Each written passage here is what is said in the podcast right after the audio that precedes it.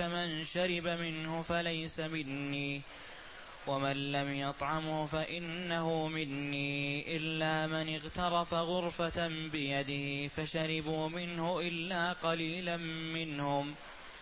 فلما جاوزه هو والذين آمنوا معه قالوا لا طاقة لنا اليوم بجالوت وجنوده. قال الذين يظنون أنهم ملاقوا الله كم من فئة قليلة غلبت فئه كثيرة بإذن الله والله مع الصابرين. هذه الآية الكريمة من سورة البقرة جاءت بعد قوله جل وعلا وقال لهم نبيهم إن آية ملكه أن يأتيكم التابوت فيه سكينة من ربكم وبقية وبقية مما ترك آل موسى وآل هارون تحمله الملائكة. إن في ذلك لآية لكم إن كنتم مؤمنين. فلما فصل طالوت بالجنود قال إن الله مبتليكم بنهر. هذه الآية الكريمة في ثنايا ما قصه الله جل وعلا على عبده ورسوله محمد صلى الله عليه وسلم وأمته عن الملأ من بني إسرائيل الذين قالوا لنبي لهم ابعث لنا ملكا نقاتل في سبيل الله. قال هنا جل وعلا فلما فصل طالوت بالجنود والآية التي قبلها وقال لهم نبيهم إن آية ملكه يعني استنكروا تمليكه عليهم وهو دونهم فيما يزعمون ويظنون لأنه لم يكن ذا مال ولم يكن من الأسرة التي منها الملوك ولم يكن من الأسرة التي منها الأنبياء فاستغربوا تعيينه واستبعدوه. لأنه لم يكن ذا وجاهة قبل هذا. فقال لهم نبيهم مبررا لذلك إن الله اصطفاه عليكم. وزاده بسطة في العلم والجسم. والملوك في حاجة إلى هذا. وأعطاهم علامة. فجاءتهم العلامة واضحة وبينة. جاءت الملائكة عليهم الصلاة والسلام بالتابوت ووضعوه بين يدي طالوت الذي عين ملك. فاعترفوا له بذلك. قال فلما فصل طالوت بالجنود الفا هذه أفصحت عن جملة طويلة يدل السياق عليها. فصدقوا نبيهم وأطاعوا طالوت وتجهزوا للخروج معه للقتال في سبيل الله. فخرج بهم وهم ألوف. فلما فصل طالوت بالجنود قال إن الله مبتليكم بنهر. وهذه أولى الدلائل على حسن اختيار طالوت للقيادة والملك. أراد أن يختبرهم من يصبر ومن لا يصبر قبل أن يقابل العدو. فيحصل الفرار فتحصل الهزيمة الساحقة. اختبار من الملك لهم بهذا الشيء. ثم أنه بهذه الصفة فيه حسن تدبير. لأن من أجهد في المشي والتعب. ومشى طويلا وعطش ثم ورد إلى الماء فشرب وأكثر ضره الماء حينئذ.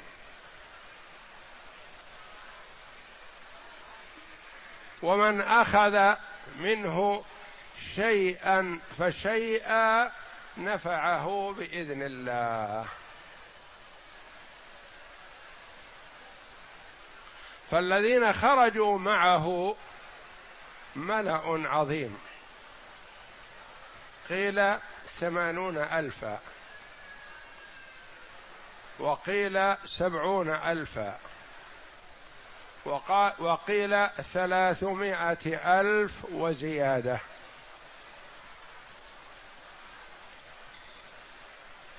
فهم كثير. والتحديد تقريبي وإلا فلم يرد فيه تحديد عن النبي صلى الله عليه وسلم. لما خرجوا معه بهذا العدد الهائل لو قابلوا العدو وفروا انهزم الكل من يبقى. قلة.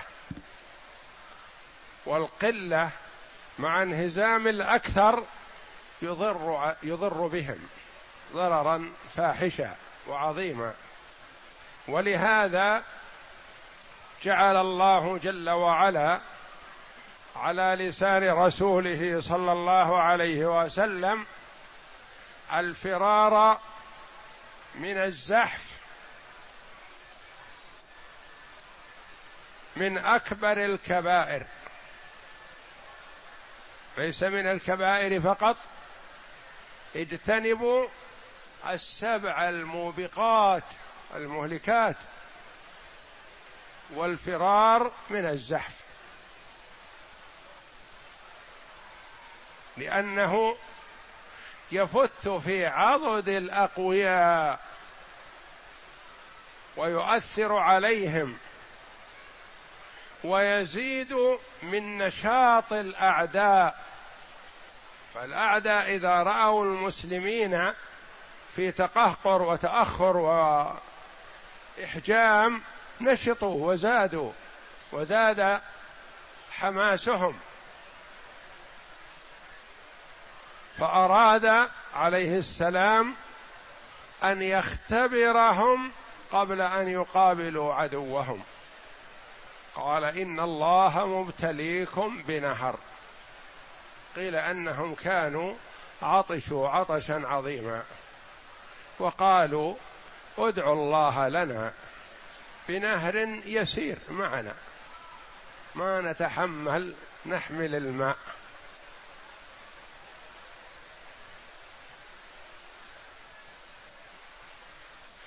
فقال لهم إن الله مبتليكم يعني مختبركم. يختبر ماذا؟ صبرهم. هل يصبرون ويتحملون ويكابدون المشقة طاعة لله ولرسوله أم يجبنون ويضعفون أمام شهوات أنفسهم وحرصهم على الماء قال إن الله مبتليكم بنهر. نهر لأنه نهر بين فلسطين والأردن. نهر عظيم وحلو وماؤه طيب. فمن شرب منه فليس مني. لا هو مني ولا أنا منه ولا يتبعني. ومن لم يطعمه لم يذقه ولم يشرب منه فإنه مني إلا من اغترف غرفة بيده. إلا من اغترف غرفة بيده. قراءة أخرى. إلا من اغترف غرفة بيده. غرفة وغرفة. قيل الغرفة الواحدة. مرة واحدة. والغرفة هي ما أخذ بالكف. يعني الماء.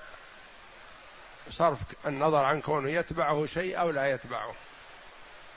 فإذا أخذ الإنسان بكفه قيل هذه غرفة. وإذا غرف مرة واحدة قيل غرفة. إلا من اغترف غرفة بيده. هذا مسموح له. وهذا من الحكمة. لأن العطشان إذا أخذ شيئا قليل من الماء نفعه. واستفاد منه وقواه ولم يحصل فيه ضرر. بخلاف من شرب وأكثر وهو عطشان فإنه يتضرر بهذا. ولهذا من الحكمة أن يمنع العطشان من ورود الماء كاملا وإنما يعطى شيئا فشيئا. مثلا إذا كان الإنسان في البرية وعطشان والتقى بركب معهم ماء فيحسن إن كان معهم حكيم أن يعطي هؤلاء العطاش شيئا فشيئا ما يملأ لهم الإناء ويعطيه يشرب على كيفه وعلى ما يريد لا يضره. وإنما يعطى قليل ثم بعد زمن يعطى وهكذا تدريجيا حتى لا يضره. إلا من اغترف غرفة بيده. قال الله جل وعلا فشربوا منه إلا قليلا منهم. يعني ما عندهم صبر وما عندهم تحمل. وآثر الكثير منهم شهوة نفسه وما تريده على طاعة الله وطاعة ولي أمرهم. فشربوا منه إلا قليلا منهم. ما بقي إلا القليل. قيل هم سبعون ألف أو ثمانون ألف أو ثلاثمائة ألف. ما بقي منهم لم يشرب وإنما اغترف غرفة إلا ثلاثمائة وبضعة عشر من هؤلاء العدد الهائل. نكص الكثير منهم وما بقي إلا القليل. فشربوا منه إلا قليلا منهم. قليل جدا بالنسبة للعدد كثرة. هم الذين لم يشربوا وإنما اغترفوا غرفة واحدة. جاء أن من شرب منه استمر عطشه. ومن اغترف غرفة واحدة زال عطشه ولم يعطش بعد. نفعته هذه القليل من الماء والذي أكثر منه ما انتفع به استمر عطشان. والأمور بيد الله جل وعلا. فهو إذا شاء جعل الشيء وإن قل نافعا. وإذا شاء جعل الشيء ضارا مضرا وإن كان كثير أو العادة أنه مفيد للجسم. فالله جل وعلا إذا منع من شيء جعل فيه الضرر. وإذا أباح شيئا جعل فيه الخير والنفع. وهذا كثير. الخمر كان فيها نفع وشيء من الضرر. فلما حرمها الله جل وعلا صارت ضرر محض لا خير فيها ابدا. وسماها النبي صلى الله عليه وسلم الذي لا ينطق عن الهوى أم الخبائث.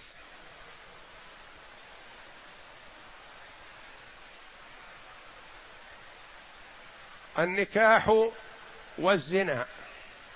النكاح يقول عليه الصلاة والسلام وفي بضع أحدكم صدقة قالوا يا رسول الله يأتي أحدنا شهوته ويكون له فيها أجر. قال أرأيتم لو وضعها في الحرام أكان عليه وزر؟ فكذا إذا وضعها في الحلال كان له أجر. فهو في النكاح وفي الجماع مأجور يؤجر. وينتفع بهذا وتنكف نفسه عن الحرام كما قال عليه الصلاة والسلام يا معشر الشباب من استطاع منكم الباءة فليتزوج.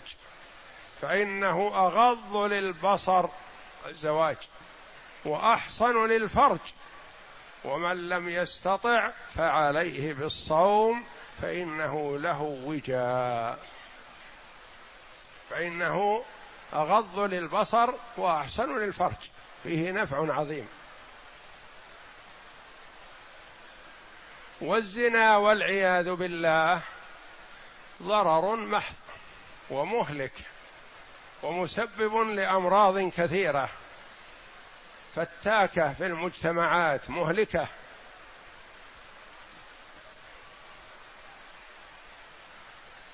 وكله استمتاع استمتاع رجل بامرأة لكن شتان بينهما. هذا بطاعة الله فجعله الله جل وعلا مفيدا نافعا وحرث وسبب لوجود الولد ووجود من يعبد الله جل وعلا والآخر والعياذ بالله ضرر محض ومهلك ومضر في البدن وفسق وفجور وقال عليه الصلاة والسلام لا يزني الزاني حين يزني وهو مؤمن. وجعل حده أسوأ وأشد الحدود. المحصن يرجم بالحجارة حتى الموت. ما يقتل بالسيف أو بالرصاص الذي يقتله في لحظة وإنما يرمى بالحجاره حتى يموت الرجم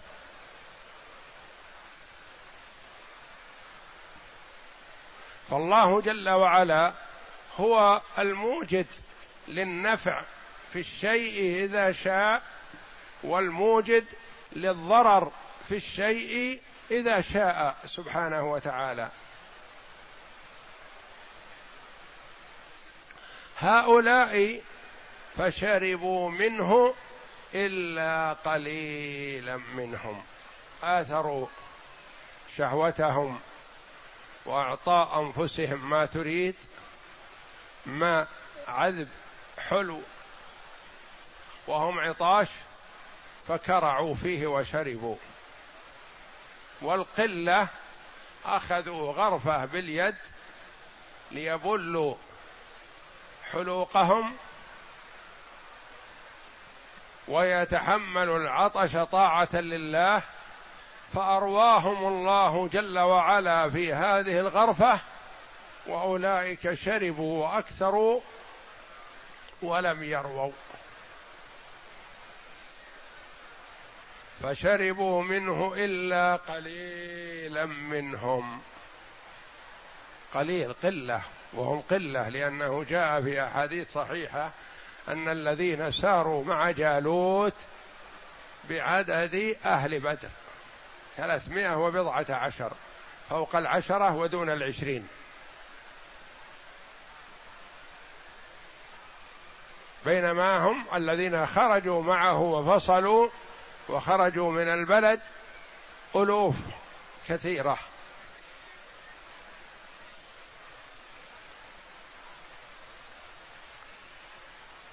فلما جاوزه جاوز النهر هذا الذي ابتلوا به.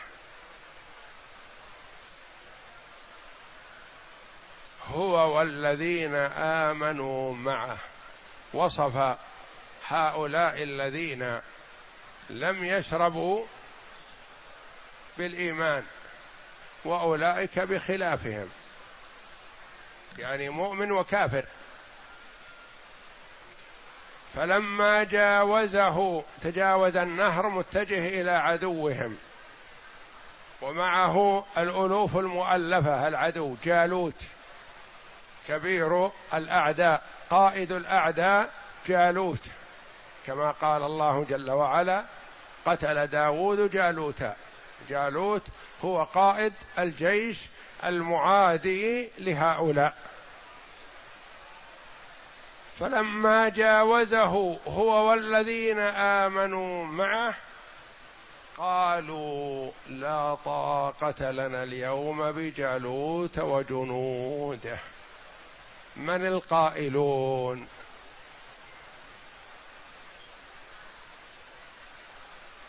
المجاوزة معلومة واضحة. جاوزه هو والذين آمنوا معه. جاوزه هو والمؤمنون. قالوا لا طاقة لنا اليوم بجالوت وجنوده. ثلاثة أقوال القائلون.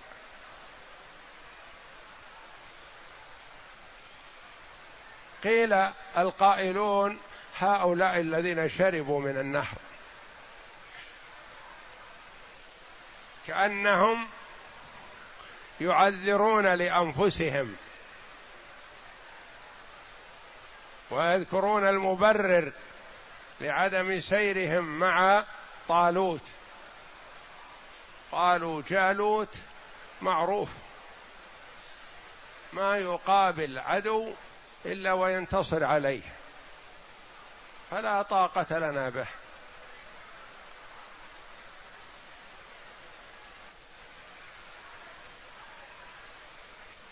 هذا قول.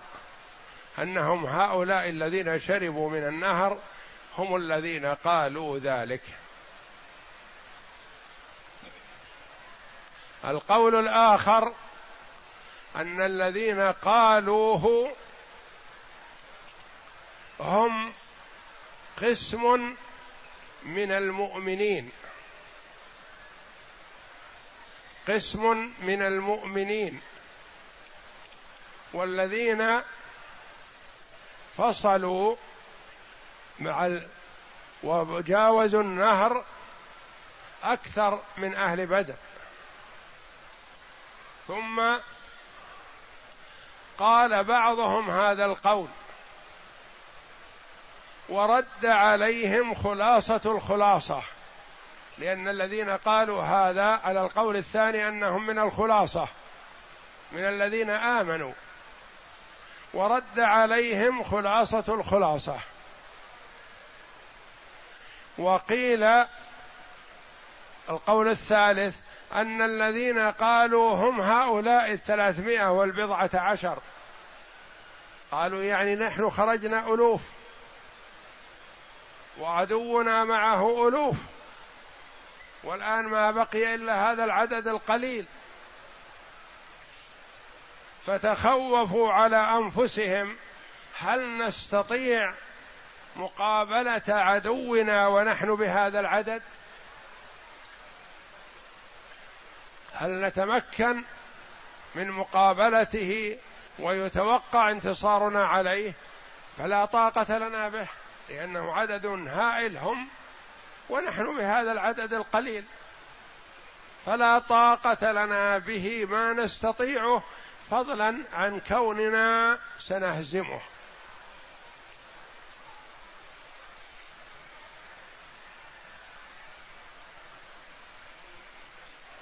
ففي المسألة الذين قالوا ثلاثة أقوال. قيل هم هؤلاء المنهزمون الذين لم يصفهم الله جل وعلا بالإيمان وإنما وصف من عداهم وهم قالوا هذه المقالة كمبررين لنكوصهم ورجوعهم. وقيل إنهم فئة ممن عبروا مع طالوت. وقيل إنهم هم الذين مع طالوت كلهم وهم قلة.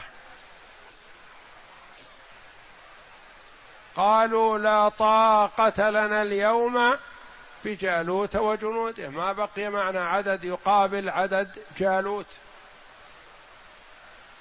فرد عليهم بعضهم.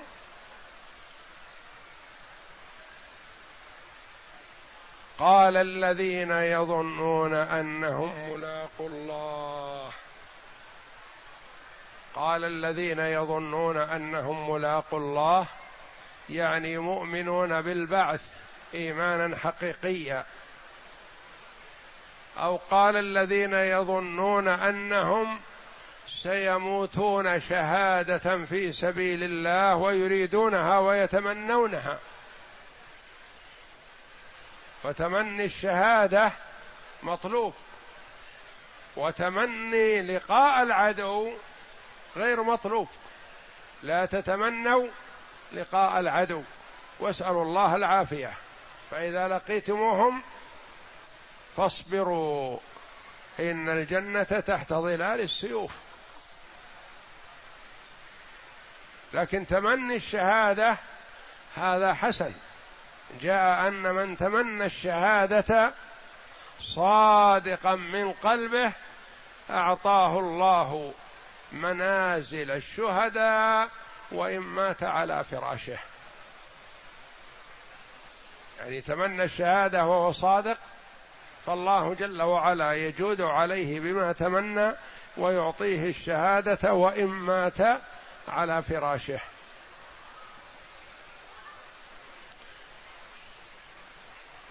قال الذين يظنون أنهم ملاقوا الله يعني يظنون أنهم مستشهدون أو يظنون أنهم مبعوثون وهذا الظن بمعنى اليقين وكثيرا ما يأتي في القرآن الظن بمعنى اليقين لا بمعنى التردد. قال الذين يظنون أنهم ملاقوا الله كم من فئة قليلة غلبت فئة كثيرة بإذن الله. هؤلاء يصبرون إخوانهم ويحثونهم على الصبر والتحمل وأن النصر بيد الله. ليس بالعدد ولا بالعدة. كم يعني كم هذه للتكثير؟ خبرية. يعني كثير من الفئات القليلة تغلب بإذن الله الفئات الكثيرة لأن الله معهم. ومن كان الله معه فهو منتصر لا محالة. ومن وعده الله جل وعلا بالنصر فهو منصور. ولينصرن الله من ينصره. إن الله لقوي عزيز.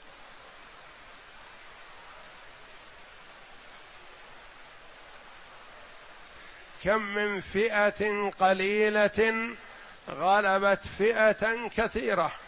وهذا كثير. فأهل بدر مع النبي صلى الله عليه وسلم ثلاثمائة وبضعة عشر. وكفار قريش تسعمائة أو ألف ما بين التسعمائة والألف. وكفار قريش معهم العتاد والسلاح والطعام ومعهم الغنى والصحابة مع النبي صلى الله عليه وسلم الثلاثة والأربعة يعتقبون البعير. ما معهم ما يركبون ولا معهم السلاح والسلاح قليل ولا معهم إلا فرسان. وكفار قريش معهم الخيل المسومة والكثيرة. ولا معهم السلاح كما مر علينا. عكاشة بن محصن رضي الله عنه لما انكسر سيفه ما وجد النبي صلى الله عليه وسلم ما عنده ذخيرة وما عنده عدة وما عنده شيء استعداد ليمون به الجيش أعطاه جذعا من حطب. قال خذ هذا قاتل به ما عندي غيره. فهزه فعاد صيفا ثقيلا قويا بإذن الله. كم من فئة قليلة غلبت فئة كثيرة.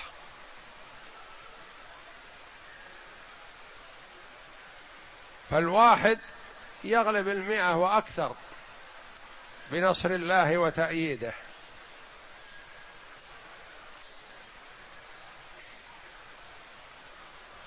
والكافر لما عاد إلى مكة يعتذر عن فراره يقول ما هو والله إلا أن سلمناهم أنفسنا يقتلون ويأسرون. ما ما لنا حيلة. ووالله ما لمت الناس لا تلومونني ما لمت الناس. رأينا خيلا بلق عليها رجال بين السماء والأرض. ما لنا فيها قبل.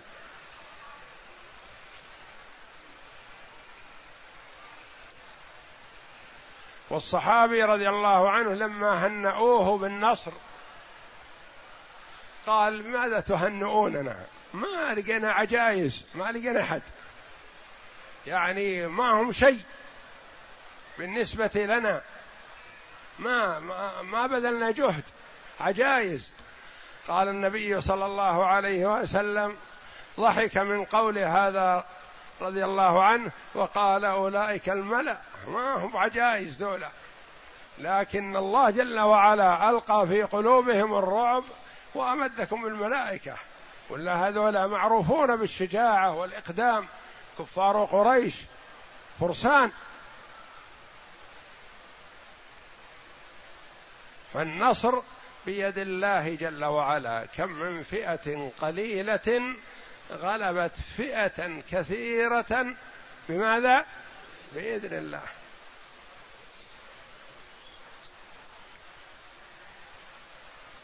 والله مع الصابرين. والله مع الصابرين. بتأييده ونصره وإعانته.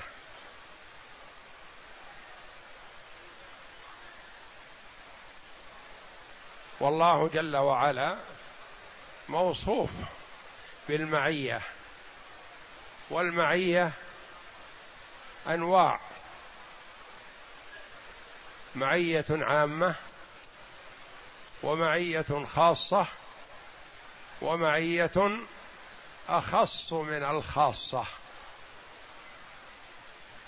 المعية العامة ما يكون من نجوى ثلاثة إلا هو رابعهم. ولا خمسة إلا هو سادسهم. ولا أدنى من ذلك ولا أكثر إلا هو معهم أينما كانوا. هذه معية عامة. ما يجتمع اثنان أو ثلاثة أو خمسة أو عشرة أو أقل أو أكثر إلا والله جل وعلا مطلع عليهم ومعهم. معية عامة. ثم هناك معية خاصة. إن الله مع المتقين مع المؤمنين مع الصابرين. هذه معية خاصة. ومعية أخص من الخاصة يعبر عنها العلماء رحمهم الله كمعيته جل وعلا مع موسى وهارون. إنني معكما أسمع وأرى. ومعيته صلى الله عليه وسلم لرسوله صلى الله عليه وسلم وأبي بكر في الغار. لا تحزن إن الله معنا. هذه أخص من الخاصة لأنها ليست كمعيته مع المؤمنين. هذه أعمق وهذه المعية على ما يليق بجلال الله وعظمته. وحذاري أخي أن يقع في نفسك التشبيه. لا تشبه الله بخلقه فتظن أن معيته مثل إذا صار صرت ثلاثة ومعكم زيد أو عمرو. لا تعالى الله. ليس كمثله شيء وهو السميع البصير. وهو جل وعلا مع عباده المتقين أينما كانوا. ومع جميع خلقه أينما كانوا. وهو جل وعلا مستو على عرشه فوق سماواته. فالمعية ما تنافي العلو. الله له العلو المطلق وهو جل وعلا موصوف بالمعية لخلقه المعية العامة والمعية الخاصة. ولله جل وعلا المثل الأعلى فمخلوق من مخلوقاته سبحانه وتعالى يكون مع القريبين ومع البعيدين ومع الكثير من الناس. تقول جلسنا في ساحة الحرم والقمر معنا. ليلة كذا من الشهر. بينما الذي في أقصى الدنيا وفي شمالها وشرقها يقول مثل قولك جلسنا في مكان كذا والقمر معنا. وهو مخلوق من مخلوقات الله قليل بالنسبة لمخلوقات الله العظيمة. فلا يخطر على بالك التشبيه أو التمثيل فهو جل وعلا منزه عن ذلك ليس كمثله شيء وهو السميع البصير. والله مع الصابرين. معهم المعية الخاصة بالنصر والتأييد والإعانة والتوفيق. فقد يهزم الفرد الواحد بإعانة الله العدد الكثير من الناس بإذن الله. وقد ينهزم المؤمنون أحيانا ليريهم جل وعلا قدرته ولا يتكلوا على عددهم أو عدتهم. لما خرجوا لحنين من مكة بعدما فتح الله جل وعلا لرسوله صلى الله عليه وسلم والمؤمنين مكة خرجوا إلى الطائف لحنين غزوة حنين وغزوة الطائف. وكانوا اثنى عشر ألف. ما كانوا أكثر من هذا في حياة النبي صلى الله عليه وسلم.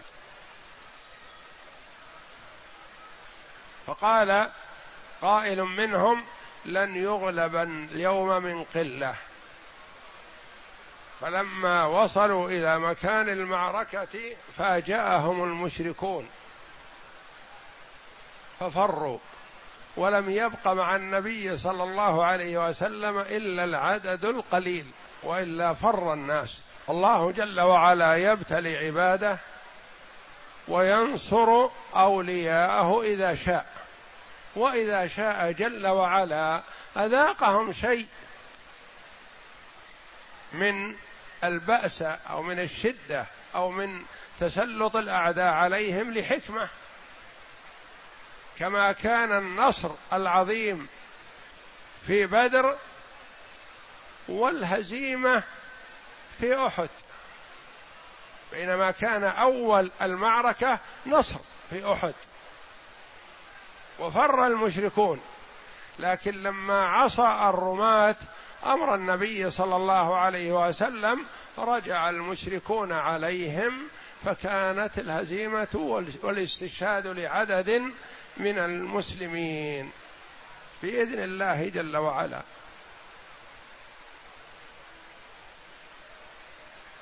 فلا يقال لم تخلف النصر ونحن نقاتل في سبيل الله. قد يتخلف النصر لحكمة يريدها الله جل وعلا. يخبر الله تعالى عن طالوت ملك بني إسرائيل حين خرج في جنوده ومن أطاعه من ملأ بني إسرائيل وكان جيشه يومئذ فيما ذكره السدي ثمانين ألفا. فالله أعلم أنه قال إن الله مبتليكم أي مختبركم بنهر وهو نهر بين الأردن وفلسطين يعني نهر الشريعة المشهور. والابتلاء هو الامتحان وقد يمتحن الإنسان بالخير وقد يمتحن بالشر ونبلوكم بالشر والخير فتنة وإلينا ترجعون. فيبتلى الإنسان بالغنى ويبتلى الإنسان بالفقر ويبتلى الإنسان بالصحة ويبتلى الإنسان بالمرض. فإذا ابتلي بالغنى واستعمله في طاعة الله نجح وفاز. وإذا ابتلي بالفقر فصبر واحتسب ولم يجزع فاز وسعد. وإذا ابتلي بالغنى فصرفه في معصية الله خسر الدنيا والآخرة. وإذا ابتلي بالفقر فأظهر الجزع والتسخط والاعتراض على الله جل وعلا أصابه الفقر وخسر الآخرة والعياذ بالله. وحرم الأجر. فالله يبتلي عباده بالخير والشر.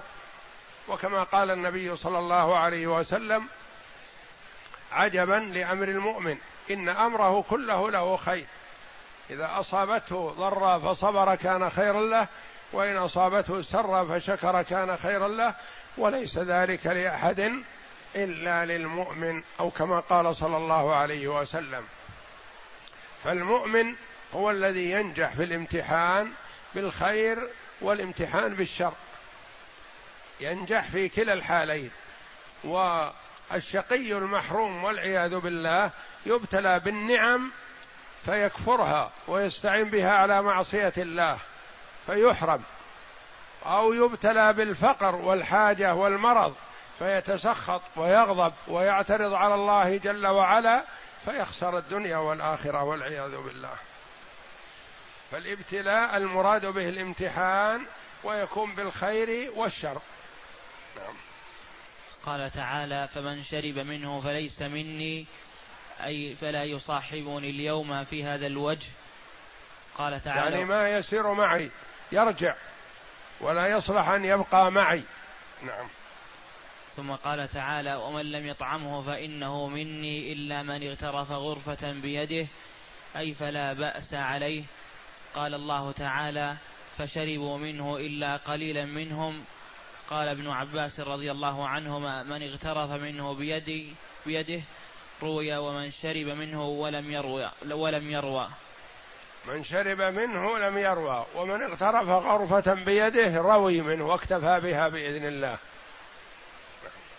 فشرب منه ستة وسبعون ألفا وتبقى معه أربعة آلاف. وروى البراء بن عازب قال كنا نتحدث أن أصحاب أربعة آلاف هذا على القول الأوسط. إن الذين قالوا رجعوا من الأربعة الآلاف ما بقي إلا ثلاثمائة. أول كانوا ثمانين ثم بقي معه أربعة وستة وسبعون ذهبوا. ثم هؤلاء الأربعة الآلاف رجعوا وما بقي معه إلا ثلاثمائة.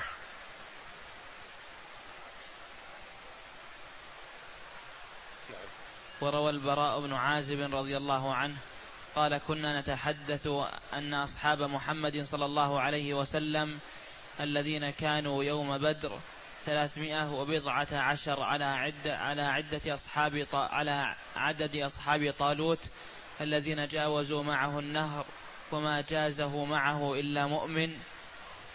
النبي صلى الله عليه وسلم أخبرهم بأنكم أنتم يا أهل بدر بعدد أصحاب طالوت الذين لم يشربوا من النهر وتجاوزوه وإنما اغترفوا غرفة بأيديهم فقط.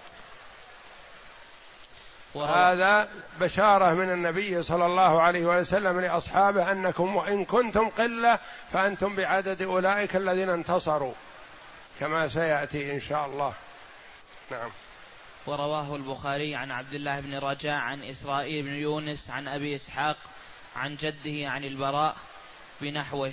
ولهذا قال الله تعالى فلما جاوزه هو والذين آمنوا معه قالوا لا طاقة لنا اليوم بجالوت وجنوده أي استقلوا أنفسهم عن لقاء عدوهم لكثرتهم فشجعهم علماءهم العالمون بأنه بأن وعد الله حق فإن النصر من عند الله ليس النصر من عند الله ليس بالعدد ولا بالعدة.